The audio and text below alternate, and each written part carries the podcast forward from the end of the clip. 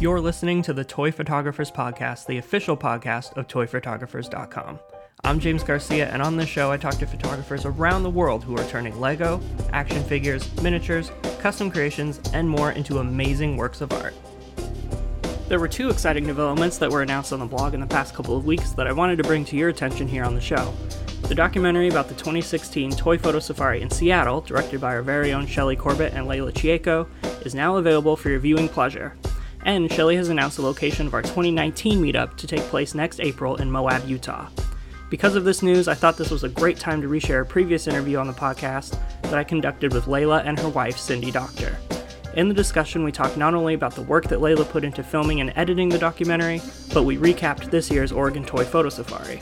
With a new safari on the horizon and the documentary now live for all to see, I wanted to take this chance to play that conversation again for anyone who may have missed it earlier this year and to give you a glimpse at what happens at these awesome toy photography meetups. We'll be back to a normal episode next week as Christina and I discuss the portraits theme. If you have yet to submit an entry, you can do so by uploading it to social media and tagging both of us. I'm at TheRealJames23 and Christina is at KalexAnderson on Instagram.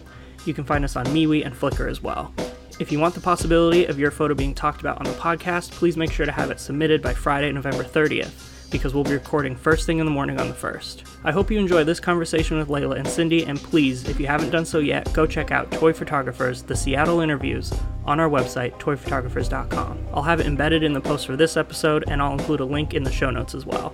Also, make sure to check out Shelly's announcement about the upcoming meetup in Moab, which will give you more details and a tentative itinerary. Thanks, as always, for listening, and I'll see you guys next week.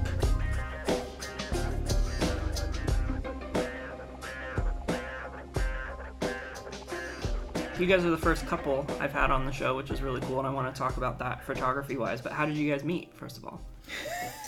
We're looking at each other. Who wants to start? You start. How did we meet? You start. My best friend was your best friend. That's the story I tell. We met through a mutual friend. And how long ago was that? Okay, you have to answer that one. 7 years? 8 years? 7, 8 yeah, years. Yeah, 2011. Nice. Oh, you even know the date. Yeah, it was like 2011, yeah. And then we got married 2 years ago. I don't know what the date is. Yeah, I was going to say fairly recently. January 1st. Yeah, of 2017.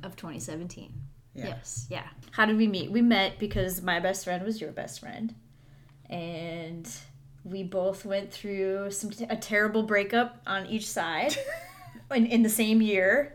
And our mutual friend had a whole bunch of us that were going through heartache and heartbreak, and had a, what did she call it, a heartbreak party? She invited, there was 5 or 6 of us that had all gone through really terrible breakups. And then she was listening to all of our stories, and she got tired of it and was like, you guys all get together and we're going to have a dinner, and you heartbreak people can just all heartbreak together. And that's kind of how we met. And it was because, I had seen you before, and I knew you were a musician, and at the time I was building 3-string cigar box guitars. Oh, cool! Just for fun. I don't know. I'm not a luthier. I know nothing about musical instruments. Can't even play a music. Man, I can play my guitar now, but and when I first met Leila, I knew she was this rock star musician, and I had this 3-string guitar that I had made, and we're just kind of chit-chatting, and randomly I was like, so I know you're a musician, and I built this guitar, and I don't know if you could teach me how to play it. It's got 3 strings. And she just looked at me like I was the biggest idiot in the world. You built a guitar. It has 3 strings. Who are you? And so I kind of was like, okay, well, maybe we'll run into her again, and I'll bring the guitar or something, and we'll see. So we had the heartbreak party, and you asked me to bring the guitar. You'd remembered, and you were like, bring that 3-string guitar, I'll take a look at it and see if it's something I can even teach you with. And you grabbed the guitar, and I couldn't get the guitar away from you the whole night, because you just fell in love with the thing. You're like, this is really neat, and you just played it, and you're like, yeah, really, you built this? Yeah. Yeah, I thought it was going to be this rinky-dink toy, but it was this really cool instrument. And then I was just kind of jamming on it all night. Yeah. And then you asked about making it, and then wanted to make one. And I was in the middle. Well, not in the middle. I was just going to start another build, because you build 2 at a time. And I was going to make another one, and we just kind of started our relationship at that point, like a Home Depot date. And sushi. Home Depot and sushi. That's a good combo. Right? I mean, that's how it starts. That's my story. That's pretty good. If you want to elaborate on that at all, that was my take. That's that's about how I remember it. Yeah. Right? It was kind of all around this 3-string guitar.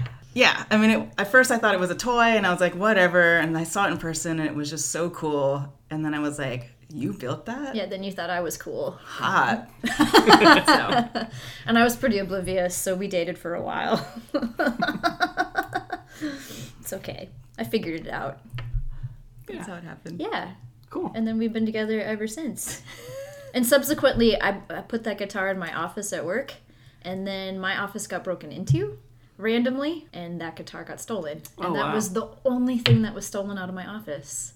Wow. So that's kind of sad. Like, amidst all this other, amidst gear. Camera gear. Computers, hard drives, like, airbrushes, like, everything. And all they took was this homemade 3-string guitar that cost, like, $25, but was, like... Yeah, the one thing that's irreplaceable and actually means a lot to you. Yeah. Yeah, that's messed up. Maybe it was somebody from that heartbreak party. Me. So jealous. Dang it. You mentioned Leila's musical background. I know you have a graphic design background. Can you talk about how you guys got into photography and how that developed? My dad's a photographer, so I grew up around cameras and just, you know, he documented my childhood. So I've always been in front of the camera and just been around all the gear. So it was like naturally I was going to pick up the camera as well. So I've always just kind of been into taking pictures. That's awesome. And what about you, Cindy? I wanted to be a photographer.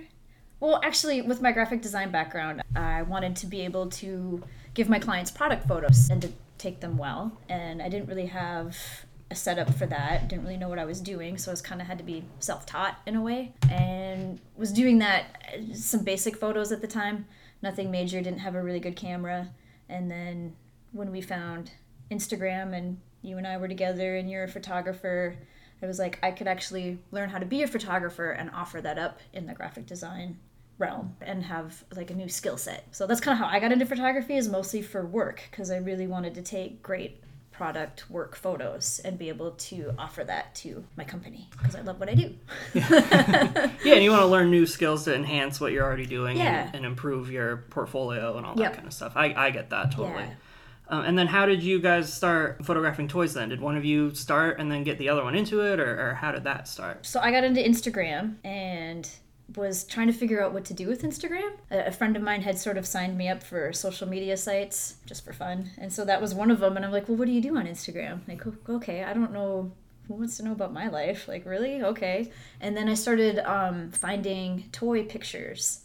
And I thought that was really cool because I was, I don't know, would you call it a toy collector or like a vinyl? You're a collector, yeah. It was a lot of the vinyl toys, a lot of the dunnies and they don't move, they're not posable. I don't even know what to call them. Art toys, basically.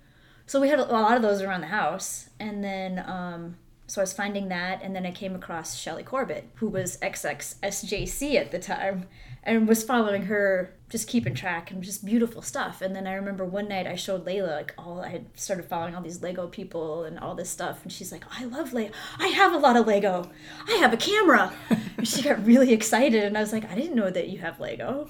Like, I don't know. Like, I knew you had camera gear and that you were a documenter, but I didn't know all of this, like this toy side of her. My Lego secret. Yeah, you have, like, this Lego secret. We'd been living, we were living together. I kind of knew you had Lego, but I didn't know. This was before we were living together. Yeah, the extent. Yeah. Like, you talked about Lego being a big part of your life, and I think we bought a set when you broke your leg, and you were really excited.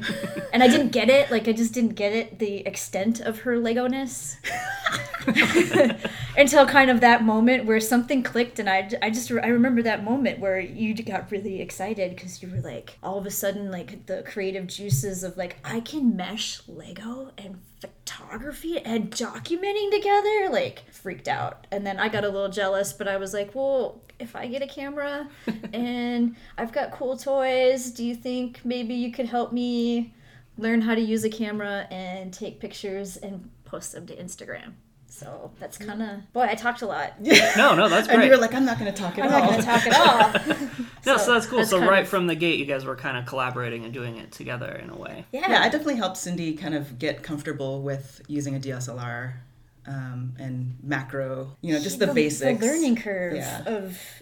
And I had, with my photography background, I learned in high school, so I've been shooting for years and, landscapes, portraits, just documenting events. So we got onto Instagram and I saw Shelly's work. I was just blown away because it was okay, here's my love of Lego being reflected back to me and Shelly's outdoor, mostly outdoor stuff. And that's what I liked to photograph too. I loved macro. I would already take pictures of moss and close-up rocks anyway. So I was oh my God, you just put a Lego in front of it. Boom. Yeah. And Shelly's work is just so amazing. So it's just this instant inspiration of oh my God, I got to try this. This type of art exists. Mm-hmm. I know that. I've found the toy photography community the same kind of way from Shelly and seeing her and just realizing, there's this whole world of toy photography I could get into is really cool. And you mentioned your love of Lego, and I noticed that a little bit reading back through your blog posts and stuff. Can you talk about your history with Lego and how much it means to you, and then how'd you get back into it? Yeah, so it was, I think I've always just been fascinated by little worlds, and so the Lego minifigures were perfect to kind of create and find little worlds in the real world. And I had, the classic space and castle in the early 80s. I don't know. I just loved Lego. And then I moved away. So I grew up in Hawaii, and then I moved away in high school. And I just kind of put all my Legos in storage. I did the same thing. Yeah. Yeah. And I moved to Oregon, and I had been toting around these bins of Lego for years. And then I was really thinking about this question because I think what really got me back into it was the announcement of The Lord of the Rings. Oh, okay. Which explains your handle, too. Yeah, right? So I loved Lord of the Rings as a kid and loved Lego as a kid. And then when I saw that announcement, I was like, what? That's not real. Because I was like, no way. The two things I really love from my childhood are being combined. And it was the coolest thing ever. And I think that's what really brought my attention back to looking at Legos and the sets and collectible everything. I don't know when that was. When did those movies come out? Early 2000. You've written before about documenting your life through photography. You've mentioned it here a couple times. And I know that you're a filmmaker as well, doing documentary stuff. Congratulations on your award again, by the way. Thank you. Which is really cool. So what about that documentary style do you think bleeds into your photography, and what draws you to do it that way? I think it's maybe the other way around, where photography influences the way I document. Because filming, all the photography rules apply to films, frame composition and telling a story. So that sort of influenced the filmmaking. As far as document, I don't know, I was always just sort of a documenter. Mm-hmm. And so naturally, I feel that's just going to come out through my photography, wanting to... Yeah, because one of your questions was we don't do a lot of post-production. Yeah, I can go into that. Yeah, you guys don't do a lot of post-production or editing. You kind of have a more naturalistic style. I know you shoot a lot with your sig figs and other people's sig figs, and you kind of document your life into your photography as well. Is it just because it's fun and that's what you like to do, or is there something else behind that? I think it's definitely wanting to share, with social media, you kind of want to share what's going on in your life. And I think doing that through your Lego minifigure is just more fun. Yeah. I get that totally. And just that going back to wanting to loving the mini world.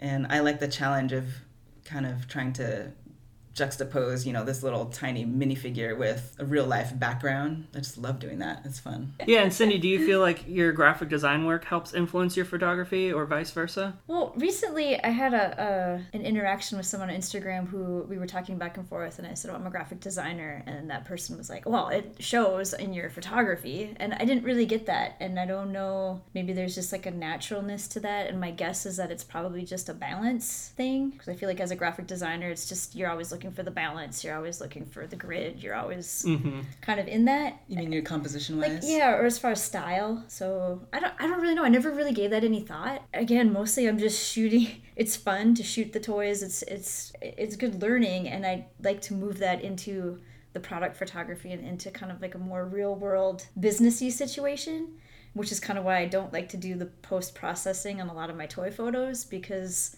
I do that already and I want to see what I can pull out of the camera to be as good as I can get it there first, because honestly, I don't want to do a lot of post-production because it's a lot of hours and then it's a lot of time, and I love it though. Like, I would do it. But yeah, if you're already doing that for work and this is a hobby, I can see how you don't want to spend all your free time doing something you're doing at work all week anyway. Right. And on the computer, right? If you're doing the toy photos and you're outside and you're having fun, and then you really to learn your camera really well so that you can get the shot you want in camera. I guess I had a teacher for the Sony, or not, he was an instructor of sorts, and he really talked about all of his photos he likes to have come out of his camera. Like, he doesn't like to hook up to a computer. He goes, I really like to get the shot in the camera. I like to put it on my phone and I upload it to whatever thing I'm doing. And I just thought that was so great and such a neat way to really learn all the techniques and all the little things that are on a camera. So I guess I kind of am moving in that direction of, I want to do that. Yeah, I like that challenge of trying to get it in camera. And I guess that's sort of the documentary side too, of like, as a documenter, you're trying to get like an authentic whatever. Like, it's raw. Yeah. Like, how I kinda like that. Like, I like the challenge of like going outside and finding a cool background and, you know, making my little setup there and not having to rely on, well, I'm gonna fix it later to tell my story. I like to try to find that story and that frame like out there, and just try to get that as authentic as I can. What's been really cool for me as far as like graphic design though is to see how people are compositing their images and what they're doing in post-production too, and getting those ideas for other things, not just like for my own toys. It's not like as a hobby. Like, I look at all that post-production work more as work, but I learn from seeing some of those things where I'm like, oh, that's really cool. Like, okay, and I try to take it apart in my brain and think about how would I do that if I wanted to transpose that into something else. But it's rarely for my own hobby photos. It's always just like for a work thing. Yeah, I'm super inspired by the photographers who do that. Yeah. Mm-hmm. I just don't, it's just like not part of my like... I get that, yeah. Yeah. There are things with me with that too. Like, I'll like see, they're so cool, really cool practical effects and explosions and stuff. It's like, I wish I could do that, but that's not my thing. Yeah. Yeah, like, I love it. Like, I love all those guys that do that, and it's like, man, maybe I should start doing that more. You know, just, I mean, I want to, just as a challenge to see how I can do that, but in general, I feel like my mode is just to try to capture something naturally. How do you guys think your photography has developed over the years since you've been doing it? Do you feel like it's getting better? Have you challenged yourselves in different ways? New techniques? For me, by far, because you were learning. Started like I don't even know what I had. I was shooting a lot of stuff on my phone. My work bought a Nikon camera, a D610. And because they're Nikon guys, that was the only reason that I got this camera, right? And so I kind of had a learning curve with that, and that's what I started with. And they were nice enough to like let me take it home on the weekends, with the understanding that if something happened, I'd totally pay for it, right? Right? Yeah. But I needed to learn how to use it, and then how to use it in the work setting. And so the toy photography was a great learning tool to figure out all of that. And then having Leila. I don't know how many times we went over the correlation of f-stop, shutter speed, ISO, and kind of what those do.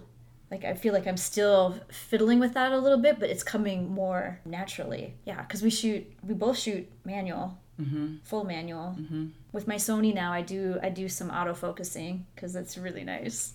Nice not to have to mess with that yourself. Or exactly. Get it right. Yeah. What about you, Leila? I don't know. Has my photography evolved?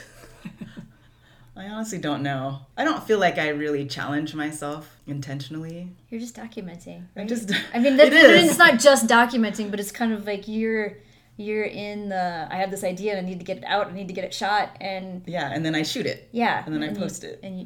That sounds really boring. But it's, I need to challenge myself more. Yeah, but you're challenging yourself in ways of edit and filmmaking. Like, you're challenging yourself in other ways, right? Video. Right. The different settings and all the different things you have to think about when you're shooting video. You know, that's a huge challenge. Yeah, I guess that's another thing is like the toy photography isn't like my main passion. It's definitely like my main hobby, I suppose. It's not something that I'm like, okay, well, how do I become a better toy photographer? That's not really what I think about. Mm-hmm. Yeah, it's not like your main creative drive. Yeah. I mean, it is, though. You know, like every day I'm trying to... I've got this backlog. I just don't have time to post, but I have so many unreleased toy photos. I'm the same way. I feel like I shoot a lot, but then I only post like twice a week or three times a week or something. Yeah. And some people post like every day or multiple times a day, and I'm not one of those people. Mm-hmm. So I'm the same way. I've got photos from the Seattle Toy Photo Safari I never posted. And that was 2 years ago. So now I've got all these new ones from Oregon. It's like, what am I going to do with all this stuff? Right. So, but it's the shooting that's fun, not the posting for me anyway. Mm-hmm. Yeah. So, I don't know. You looked through my feed recently. Have you? I think objectively, just looking at it, like, I think the quality of your pictures and stuff has definitely improved from, like, the early stuff. For sure. Yeah. And just I noticed that, like, maybe... the compositions or whatever, like, you definitely have refined your style and the quality of your work, I think, anyway, has improved over time for sure. Cool. Both of you. So cool. Yeah, I haven't looked at my feed in that way. So. Yeah, because I feel like I haven't tried to do anything new, so maybe subconsciously I have been, but yeah, or just as you learn how to use your camera more, or you learn new techniques or whatever, I think that those things maybe just happen naturally and over time, so you don't notice them as much. Mm-hmm. I could understand that for sure. Do you guys have any, like, advice you could give to people just starting out in this hobby or in toy photography in general? Save a lot of money. It adds up fast. Legos are expensive. Toys get expensive, and you really, really want them. I think what would it be? For people starting out, what I see a lot is camera angle. Oh. And I think my one tip would be to get your camera angle to be at the same, like, eye level or lower than your figure, you know. Mm-hmm. What I see a lot from people just starting out is they're shooting from, like, a high angle, and so you're looking down at your toy. And if you really want to bring them to life, you know, you got to get to their level. So that would be, like, my compositional tip of the day. I get that. I'm thinking back on some of my old photos, and I definitely did that, where you just shoot from above, because that's where you are. Yeah, and I feel like you get more, you know, because they're so small, and you're really trying to, like, well, you can be trying to get, like, a portrait of them, and so to get that, you got to get lower to sort of bring them to life in the frame. Yeah, probably the other thing, too, is feel free to reach out to people, too, on social media and ask the question, you know, how did you shoot that? Even if it's a direct message or something. Because most of us are willing to tell you everything that we did, I think, anyway. Mm-hmm. I mean, that's what I've learned at the Toy Safari, is like, there's no secrets. Right. And we all just want to get a good shot, and it's fun to learn new techniques. And I think it's fun for people to share, too, how they did something, because maybe they're like, well, actually, it was really hard for me to figure out. Here's how I did it, you know? Mm-hmm. So, yeah, I think that's one of the best things about our community, is everybody is really accepting and really open and really inviting for new people and for giving advice and whatever it may be. So I think that's good. Yeah, and definitely finding other toy photographers. Mm-hmm. So, you know, come to the next Toy Safari. Yes. Because I think that's a life changer. Mm-hmm. Just to see the community and actually see another toy photographer in person and talk to them and just see them in action. You guys both mentioned Shelly. I want to talk about the toy photo community, because you guys are such a big part of it, I feel like, and you're very active in the toy photo community, especially, like, with Shelly and that group. You've been to all of the toy photo safaris, and you even hold a bunch of your own small ones with friends. First of all, finding Shelly on Instagram, is that how you guys got tapped into the toy photo community? Absolutely. It was Shelly and Brick Central. And that was for me too. Yeah, and I think that we met Shelly and Wee Man because there was a small Bricks Cascade, or not, a small BrickCon in Tacoma, and it was like our first, like, you know, Lego convention, anything. And so I posted about that, and I'm like, who's coming? And Shelly and Wee Man decided that we should meet up there. I don't know when that was. I don't either. I'm bad with timing. 2013, 2014. Okay. How was it meeting them in person? It was cool. Wee Man looks exactly like a sig fig. Yeah, he does. But it's a little scary too, right? Yeah. We don't know Shelly. We don't know Wee Man. This is Instagram. This is social media. Be careful.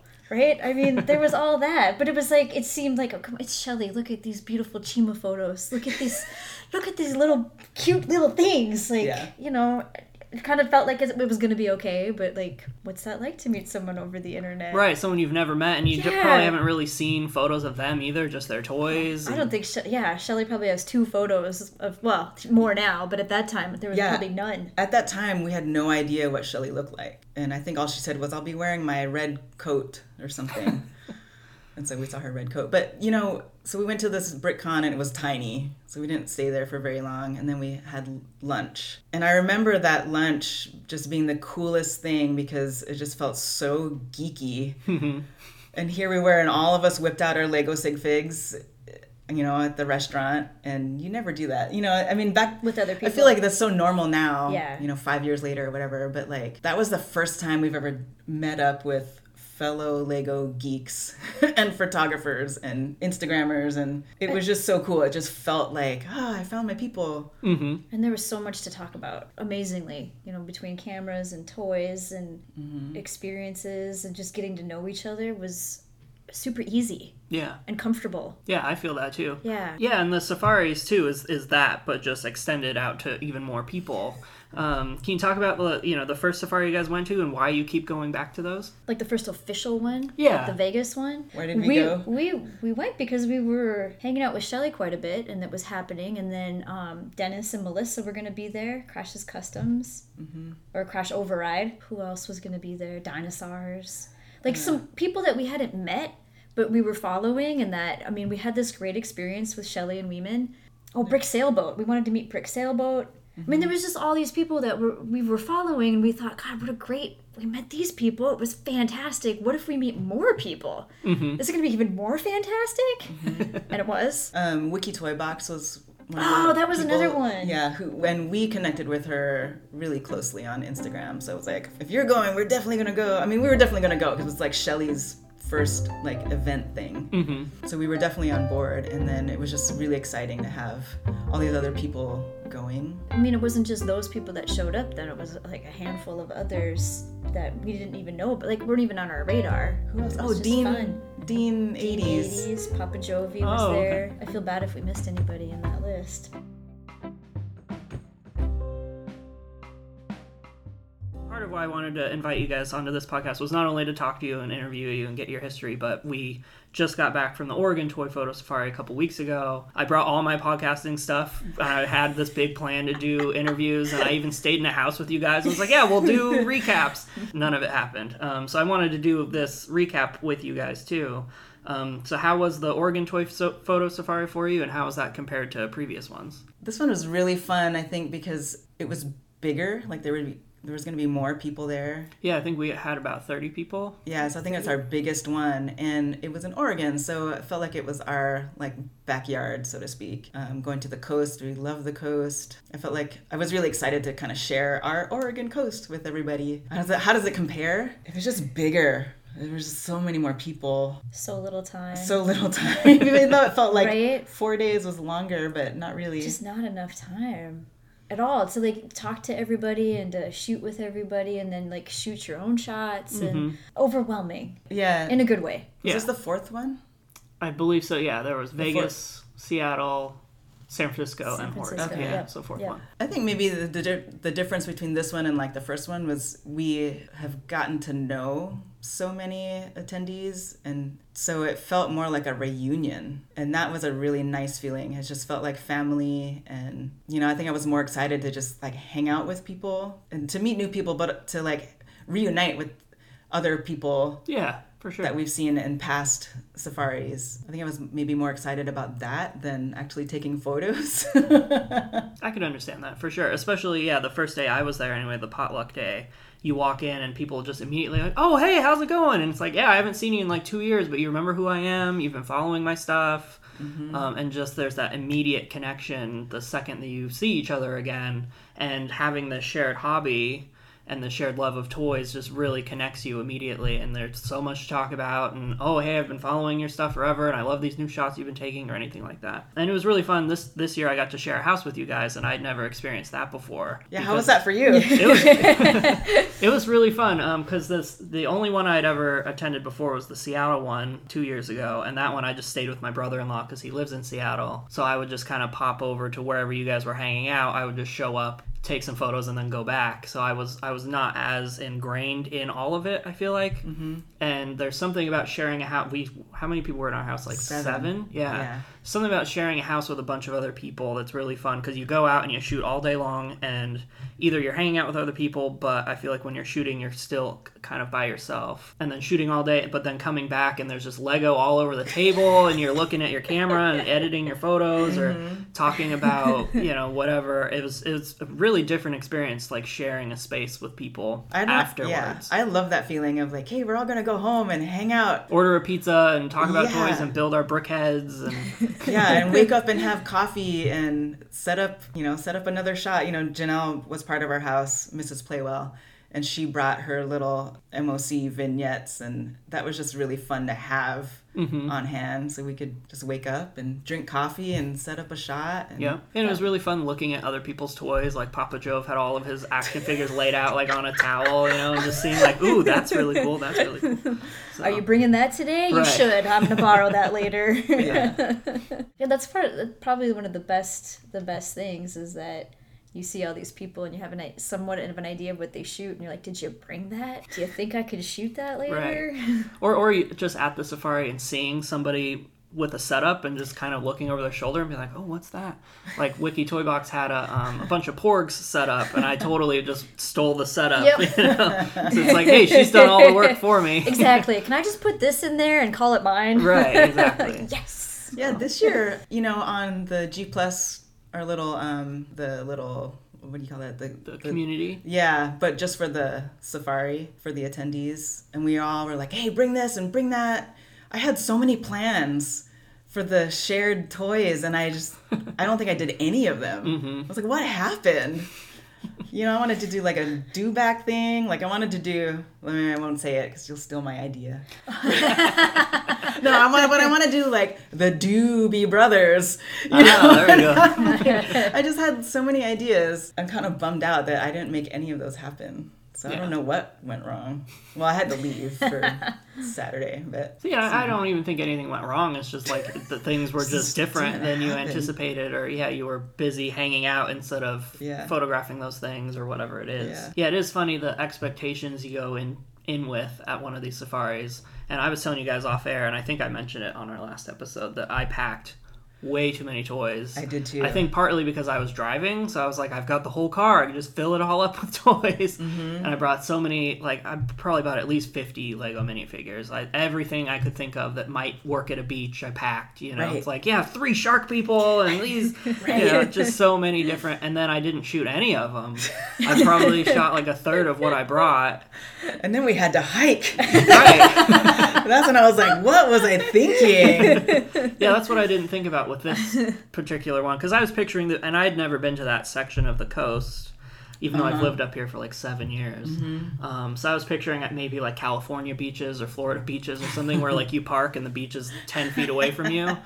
I didn't realize that, there's like a 2-mile hike up and downhill through the woods to get to the beach. So I've got my backpack that's full of toys and my camera bag over a shoulder and a tote bag full of toys. Yep, action figures. Up and down. Yeah, it was insane. So did you guys feel the same way, or have you been to so many that you kind of have the packing thing down? I think I packed pretty good. I tried to shoot everything I brought, and I kind of packed per day. And it was pretty limited because I figured I'd borrow a couple things. No, I definitely overpacked. And I always overpack. I mean, I did overpack, but it wasn't like a huge amount of overpacking, I don't think, for myself, for this year. But I kind of liked, so Shelly had this idea of like not bringing anything but your sig fig and then borrowing everybody's toys. And I'm kind of thinking, someone's got to do that. Because that would be really fun to see what that experience would be like. I'm too chicken to do it. And I worry now, though, that, like, too many people would do it. Oh, and then there'd be no toys. Okay, just one person out there. Just volunteer at the next one to be that guinea pig. Mm-hmm. I think it's that thing where you don't want to not have something. Yeah, you don't want to miss out on an opportunity or a shot idea or something. And I pack toys without, like, concrete ideas in my head. It was just, maybe I'll think of something while I'm there. Right. And then while I was there, I didn't think of anything. Yeah. Yeah, but you had 50 minifigs. Like, if I was missing a minifig, I'd just be like, James! Actually, that's kind of the best thing is, like, just to yell out, who's got a... Yep. You know, whatever you need. Yeah, who's got a raptor or a dewback or I need an extra... 12 people. Yeah, I've got 6. What do you need? What color? Mm-hmm. Well, and you were saying how I shouldn't have brought this tripod and everything. And I was like, well, I'm glad you did because we got that. Yeah, we got the group shot. Yeah, that's true. Yep, so I lugged that thing up and down that hill for one photo. But it worked. You used it. Right. That's all that matters. Yeah. So that's true. And you guys scouted out the locations ahead of time. How was that? I know Shelly's written about it before, and I feel like Leila, you wrote a piece about it too. But it was wet. We got drenched. Much different than when we were there because it was sunny the whole 4 days we were there. Yeah, but interestingly enough, you know, we scouted that waterfall around the Hug Point, and it was more picturesque in the rain. And when we got there at the safari weekend, it was just like too hot and direct sun and it was kind of dried out or something. And I was like, wow, I think we teased everyone like this is like the best part of the thing. And it wasn't really, you know, on the weekend. So that was interesting, you know, that it was pouring rain. And when we scouted, and I was like, man, this is going to like turn everybody away. But it's just interesting, like that you get different photo opportunities in different seasons. Yeah, and even that was what, like 1 month, 2 months away from that? Yeah, it was full April Fool's Day. So it wasn't even that long. It's not like you guys went in the spring and then we photographed in the fall or something. It was just like a month or two away. But how drastic that change can be, for sure. But what was great about that is that we decided that was going to be the worst weather that we probably would have at the coast if it were to be like the weekend. So we ended up having like the best weather at the coast that I've seen in a while on a weekend. And it was just nice to know, like, okay, well, if it does rain the whole time, what are our options? What can, what else? What are other things we can do? Where can we go? And just to have that backup. Because you just don't know. What would you guys say the difference is between, you know, when you started attending these, I feel like you were just attendees, but now you guys are more involved in the actual process, the planning process, the behind the scenes. I know that in the Seattle one, you filmed the video, which we'll talk about in a minute. How do you feel about being a little more behind the scenes now, and how's that changed the experience of going to the safaris? I still feel like an attendee. I don't know. And if it doesn't change it at all, that's fine. I mean, I'm happy to support in any way that I can. And, you know, if they need help on any sort of the planning and the stuff, I'm totally want to help. But I don't feel like I'm part of the planning. I don't know. Yeah, I know there's a lot of other behind-the-scenes stuff that goes on Shelly's end, and I can't imagine how she wrangles all these people from different countries and different parts of the country to come to this thing. It's pretty crazy. Yeah. I'm not trying to undercut any of the stuff she's doing. I just know that you guys are more involved now in the planning, at least for this one, probably just because it was in Oregon. But I think the Seattle one, too, I kind of helped out with, you know, I kind of made a Google map, I think. Yeah, I remember that. That was super helpful, actually. Yeah. I meant to do that for this one, too, and I was busy editing something. I don't know. I don't think it changes. I mean, I think for the Seattle one, because I was documenting, I was definitely torn between wanting to participate and then, you know, trying to like do my job as the filmmaker and just trying to capture everybody on film. That was a very different experience for me. Yeah, let's talk about that. Let's jump into, because you filmed or helped film the documentary.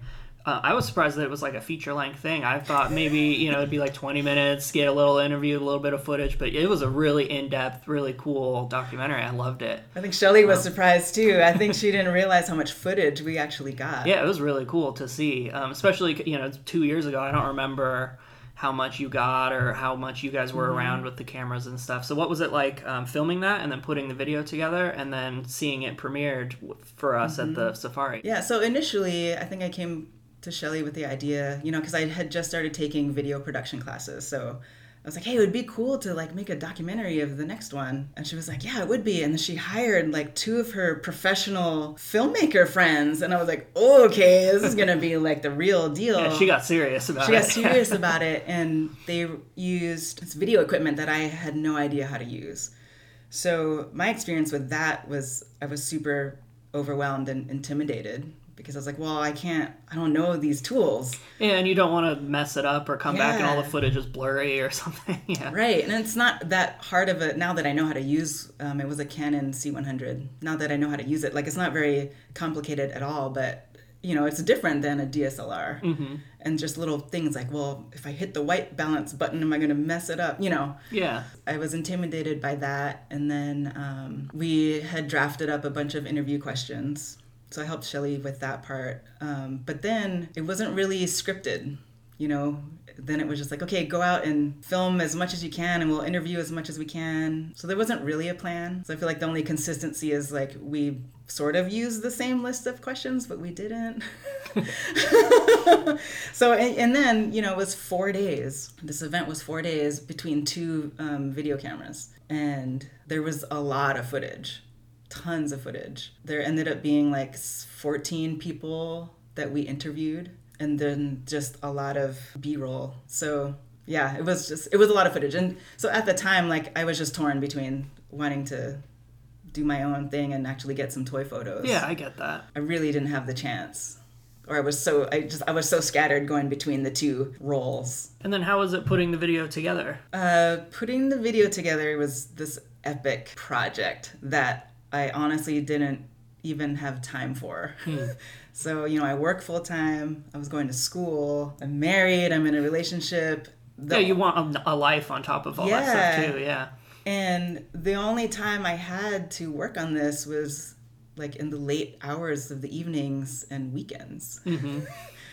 So, you know, I didn't want to sacrifice every single weekend, so there's just sometimes I didn't work on it, and just some whole school terms where I just couldn't even touch it. So I think that was a little frustrating of like, there's this great project, but I just didn't have time to work on it. Yeah, I get so that. So I was only working on it in little chunks here and there. And also I had never edited such a long project before. You know, all my school projects have been like these 5 minute, 10 minute. Mm-hmm.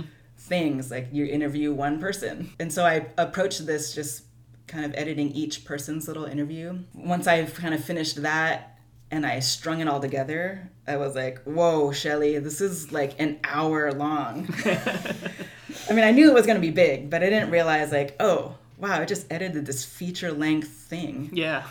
I get that. Not what you expected, especially if you're just doing it in little chunks. Mm-hmm. You don't really realize how all those chunks come together until you start doing it, and then you see how long it is. Mm-hmm. I understand that for sure. And then what was it like seeing, you know, finally presenting it at this safari? It was really cool just being in the room and trying to remember like what had happened in Seattle, and then seeing it and then what did I say on camera? So, and then remembering like who was there and just seeing the footage again was really, really cool. So what was it like for you to see all of us watching it and to finally have your work presented? That was a huge highlight for me as a filmmaker, and, you know, for me, for the Oregon Toy Photo Safari. Like, I was editing it up and finishing it up, and I was like, ooh, I think I'll be able to present it at this event, which would be perfect because mostly everyone in the video was there again this year. Mm-hmm. So it was a huge goal deadline of mine to make sure I was able to present it that weekend. Yeah, it was satisfying to finally complete it. I bet, and get it off your chest. Get it off my chest. You know, I don't have to stay up till 3 a.m. every night or whatever. I spent so much time making this. So that was satisfying to have it done. And, you know, I honestly, I made it for you guys. Like, I made it for the people interviewed in it. Mm-hmm. Because it was just so fun. Like, you know, it's kind of like a memoir almost. I mean, I think as a documentary, it's like presenting to the world like what we do at these things. Mm-hmm. But also it's just a nice kind of capturing that year. Yeah, for sure. And just looking back and remembering like, oh yeah, these are the things that were said, or this is how the experience was for people, and these are the people that came. And it's a really cool way to look back at that little moment in time. Mm-hmm. It's kind of like a little time capsule for our community a little bit. A time capsule, yeah. Yeah. Cindy, what was it like for you seeing her work on it and having that be a part of your life too, just every day knowing that was hanging over your guys' heads and looming? It was. I did a lot of dishes. I played a lot of soccer. I did a lot of stuff on my own. Gosh, yeah, because you would come to bed at like 2 in the morning, 3 in the morning. and then he'd get up with me at 6, and I always felt guilty because I was like, I'm so tired, and I went to bed at 10. That's what I remember most, and then just kind of having to fill in a lot of time on my own, because you were really pretty animate about your time and what you're doing. I have to edit. I can't go out to the barbecue. I can't do these things because I have to edit. You did that quite a bit, and that's just something about your personality, whereas I'm like, oh my gosh, it's just an hour. Come get a burger. But you're very motivated, and I didn't realize that it takes such big chunks of time to create that. And it was fun to be at the screening. At the screening, that's the term. The private screening. The private screening. So I was in the back in the kitchen with all the, the action figure douchebags. Oh my God. The back of the bus. I don't think I can say that. Quote, greater beast. Yeah, I was back with them. And it was fun to see as people would come up who weren't at the Oregon Toy Safari, who were at the Seattle Safari, and all the, aww. Like Anna. Yeah, just seeing these people that you don't really, it's not that you forget about them, but seeing them and realizing, oh, I had such a good time with them and I wish they were here. Right. It was that sort of thing. And I thought that was really great. And the other really great thing that I really liked about it was we had a lot of new people at the Oregon Toy Meetup. And so they don't know all of us the way that we've known each other for the last 2, 3, 4 years. And I thought that was a really great insight into getting to know us all a little bit better. Too, mm-hmm. Because I know that I didn't get a chance to hang out with everybody there. It was only 32 people. Like, you think in 4 days, you have a chance to hang out and do things with them. But it was so hard to I feel like even the people that I knew most, and even our housemates, it felt like I only got to spend a half hour with them. Mm-hmm. For sure. It's just what it felt like. Yeah. Especially when you're out shooting at these locations, too. We all just kind of spread out. And you do get little pockets of people. But if you're not wandering between the groups, you can totally miss out on shooting next to somebody. Like, I really wanted to shoot with Brett because, I'm a really good friend with him now from working with him on the blog. Yeah. And, I was really excited to meet him. And I was like, yeah, it'd be so cool to shoot together. I don't think we shot a single photo next to each other the whole time just because of the way it all worked out. You know? So, yeah, I think it's having so many people is really cool, but it's also a challenge to hang out with everybody. Yeah. I think the location, too. It was so spread out, mm-hmm. and places to hide. Yeah. Like, I didn't even see Dennis and Melissa, hardly ever. I'm like, where'd you guys escape to? Mm-hmm. Yeah, and on that second day we went to the beach, I went left to a cool rock space that I saw, but then everybody else for some reason went right to a different one, and I was by myself most of that day, which was nice for me, just photography wise, being in the zone. Yeah. But then I was like, where is everybody? And I go where everybody else is, and there's a huge group of people. It's like, oh, you guys have been here all day. So it's just funny how just. When you're in your own little world or doing your own thing, it's hard to meet up with the other people or find where everybody else is when you're so spread out like that. It makes it fun, too, now that it's over, and then seeing what people post. Mm-hmm. And you'll be like, whoa, where was that taken? Yeah. So I like seeing that. Of like, hey, where'd y'all do, mm-hmm. where'd y'all go? And I love seeing, too, people's shots where I saw them setting it up. Yeah. Or I saw the behind the scenes and seeing the final photo and just, oh, that's what that looked like. That's not how I pictured it when you were shooting it, Mm-hmm. So that's really fun, too. Are you guys looking forward to the next one, whenever that one's going to be? Definitely. Yeah. Is your plan to keep attending these over and over? If it's affordable, yeah. Like, I know there, last year Julian was saying, hey, there's going to be the one in Paris, which is happening right now. Mm-hmm. Do y'all want to go? And I was like, I can't afford to go. Like, yes, I want to go. But... yeah. So yeah, if it's, the intention is yes, of course, if it works with schedule and our budgets. Do you feel like attending these has influenced your photography at all, your styles? I know that you kind of mentioned. Yeah, I can speak to that one because I found myself at this toy safari, with canned air and that spray aerosol that those, I'd never seen that before. And I was, so that's how you get that effect. And so learning some of those practical effects. And then I've seen that in prior toy safaris and kind of hanging out and throwing dirt and getting a feel for some of those things. I found myself at this one actually implementing some of that. And that felt really good, like a growth piece. And then the air, that canned aerosol, whatever that is, like I didn't even know that existed. So that's learning something new and seeing what that effect can do. That was fantastic for me. That felt like some good growth in my photography. Super fun. Plus, I'm finding I'm buying more action figures. Mm-hmm. Buy all the Crash's customs. That's what I was gonna say. Like influenced me coming to these things is I was predominantly Lego as my toy of choice, and after meeting Dennis Crash Override, I got into shooting other toys and action figures, and you know, all because of him. It's all his fault.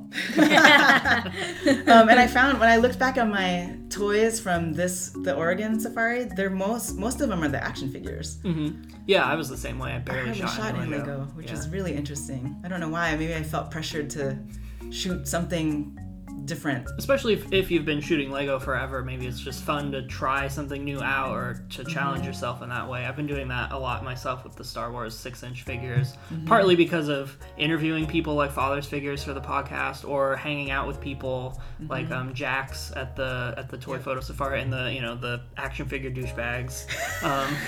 Just hanging out with... We shouldn't press that term. Yeah, probably not. But yeah, just hanging out with those people and seeing them do that, it's like, well, I want to try that out myself, you know? So I think that's a universal thing, that curiosity, for sure.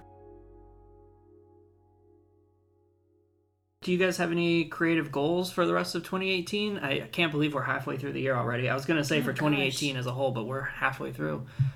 Do you guys have anything big planned, like any more little meetups you're planning on or anything you're looking forward to? Well, we were looking at a mini Portland get-together. We had a couple friends who are new to their cameras and thought, well, it'd just be fun to go out and shoot. So just little things like that. Nothing official or anything to that effect. I actually have some potential stop-motion animation projects. Awesome. So hopefully those actually happen. Mm-hmm. And if they do, I will be very, very busy. Oh, and I got my 4 cans of spray aerosol. So... Prepare. I'm going to prepare for that, and I've found myself in the last couple of days on the 3A site for some new toys. Plus, I just saw your Iron Giant, so that might be in my future. Yeah, toy envy. We'll have to do Porgs in the Mist. Porgs in the Mist. Yeah, cute. Yeah, so something like that. As far as like creative aspirations, I'm trying to shoot people and events a little bit more to get more comfortable, because it's hard for me to be in front of a camera. It's hard for me to be behind a camera when it comes to people. So I'm trying to kind of overcome some of that, and that's probably a good goal for me because my work sends me to events often. It gets a lot different shooting people than it is toys, because toys sit still and do whatever you want them to do, but people are tougher. Yeah, I've noticed. I had to do a photography thing for work the week after the photo safari, and it was really different. Yeah. You're like, oh, no, I'm on my macro settings. Right. But now it's, switch different lenses, and it's really different. Mm-hmm. So different settings, and then just getting people to be comfortable, too, while I shoot them. I don't have that skill yet. I can understand that. Yeah. So I'd say that's a good goal for me for the year. And my canned aerosol. Porgs in the Mist. Look for some spray fog coming your way on my feed. Awesome.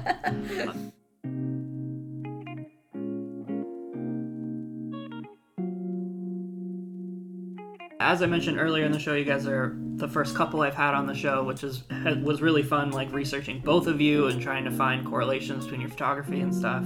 Do you collaborate on images a lot, and do you feel like your styles are? Do you feel like you have the same styles and sensibilities, or how is it doing this hobby together? I think we collaborate in sort of helping out, giving each other ideas. Maybe not like actually collaborating during the shooting, but I think one of us might be like, oh, you know, what if you did this and this and this? You know, like, I feel like I've come up with some of potential dates for Lego Velma. You know, I have this idea and Cindy will be like, oh, can I shoot that? I'm like, yes, this is the idea for you. This was for you, yeah. Yeah, so we kind of help in that way or helping with captions. But we do that by, like, in our eating space, in our kitchen. because we eat at a little bar usually. We put toys out. We got toys everywhere. But we'll have usually a good pile in front of us while we eat, and we'll play with them. We'll play with them, and we'll piece things together, and then the next thing you know, there's something really funny, and we're just joking around, and then it's like, oh my God, that's brilliant, you should shoot that. And that's when I think of us collaborating, I think it's more on that level of just having the toys around and seeing something and then piecing something else together and making a joke and then realizing that's really good. You should put that as an image and how you're going to shoot that. And then it gets really exciting at that point. And I feel like that's our collaborating. Mm-hmm. I feel like you help me a lot with editing too. Like I might have a different angle of a shot and I'll maybe choose like two, if I'm editing like a bunch of photos and I'll narrow it down to two and I'll show it to Cindy and I'll be like, which one do you think tells the better story? Mm-hmm. I feel like I come to you a lot with that. It's my graphic design. Yeah. Yep. I do that with my wife too, and she always jokes that it's like when you go to the optometrist, and it's like, which is better, one or two? And she's always like, two. Can you show me one again? Sometimes they're really subtle, and it's like, what is even different? But exactly. Yeah, so it's funny that you guys do that a lot too. And a lot of it is just, what are you trying to say? Like, you'll show me the two pictures, there's a subtle difference, but it's like, when you show me this one, this is what I read, and when you show me this one, this is what I read. So they're both great shots. What are you trying to say? Or captions too. Yeah.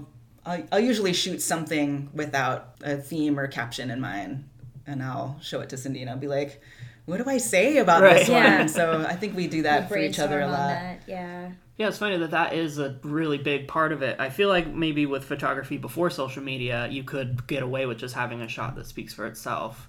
But I feel like nowadays you kind of have to put a caption on something when you post it. You can't just have it be a bunch of hashtags, Mm-hmm. So it's like, what am I going to... Am I going to tell a joke in the caption? Am I going to explain my process in the caption? Like, I feel like every photo has to come with some kind of explanation or something nowadays. Mm-hmm. So, which is interesting, but it's something I feel like photographers haven't really had to deal with in the past. Unless, you're publishing or something. Or sometimes the caption is just so out there that you're like, oh, 3 people will get this reference. But I'm going to write it anyway. But that's part of the fun. And part of what makes the community as a whole so cool, I think, is that you do have those inside jokes and those friends and people that will understand your sense of humor or whatever you're going for. So...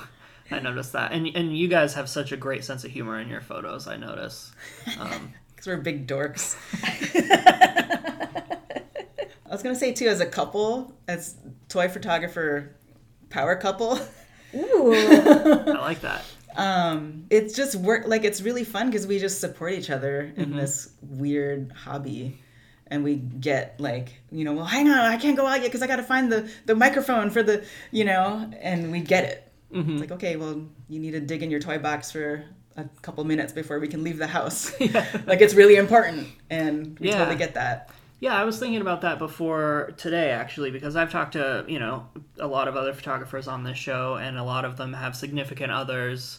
Like Lizzie I was just talking to, and she went on vacation recently with her boyfriend. And she was like, I kept annoying him because I'd have to stop and take a toy photo. And you could tell that he's like, oh, really? And a lot of people I've talked to have had that sentiment. But I've realized that with you guys, it's like, yeah, dude, do it. Go for it. It's true. And we have to tell ourselves, like, okay, are we going to hike or... Are we taking pictures? Yeah. Because if we're taking pictures, we're like 50 feet from the car. Right. It's very different. If we're hiking, like, okay, let's at least get a mile in. And then if there's one place, we can stop there. But it's like a timing thing, right? We got to keep each other in check. But our vacations are kind of built around that. Around photographing toys. That whole idea, So that we build that into our hikes. Like, okay, really you think we're going to get 9 miles in one day? Like, do you know how much we're going to stop? Do you know how many toys you're bringing? Like, we have to limit ourselves. Okay, just bring the 3 toys because then we'll take fewer photos and we'll actually get to where we're going. Right. It's like a balance. And you guys seem to bring your sig figs everywhere. I notice a lot of your Instagram feed and stuff is just your sig figs hanging out or eating food or, you guys seem to place them in your situations a lot, which is really fun. Do you just carry them everywhere you go? I don't, actually. I used to, but now it's pretty planned. And, my mom was just visiting and we pretty much just ate. And so my feed recently has been us feeding.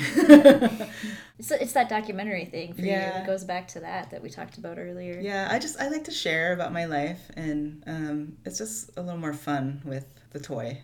Especially vacation. Think of vacation photos, right? Here's this beautiful place that we're at. We're like, okay, well, that's a nice landscape. Great. But you put a Lego in it, it's like, okay, that's even more fun now. Right. Like, yeah, you're someplace beautiful and looks like you're having a good time. Yeah, and it's a way to take a photo of a landscape and yourself without having to do a selfie or something. Yeah. You know? I've noticed that myself when I'm traveling, for sure.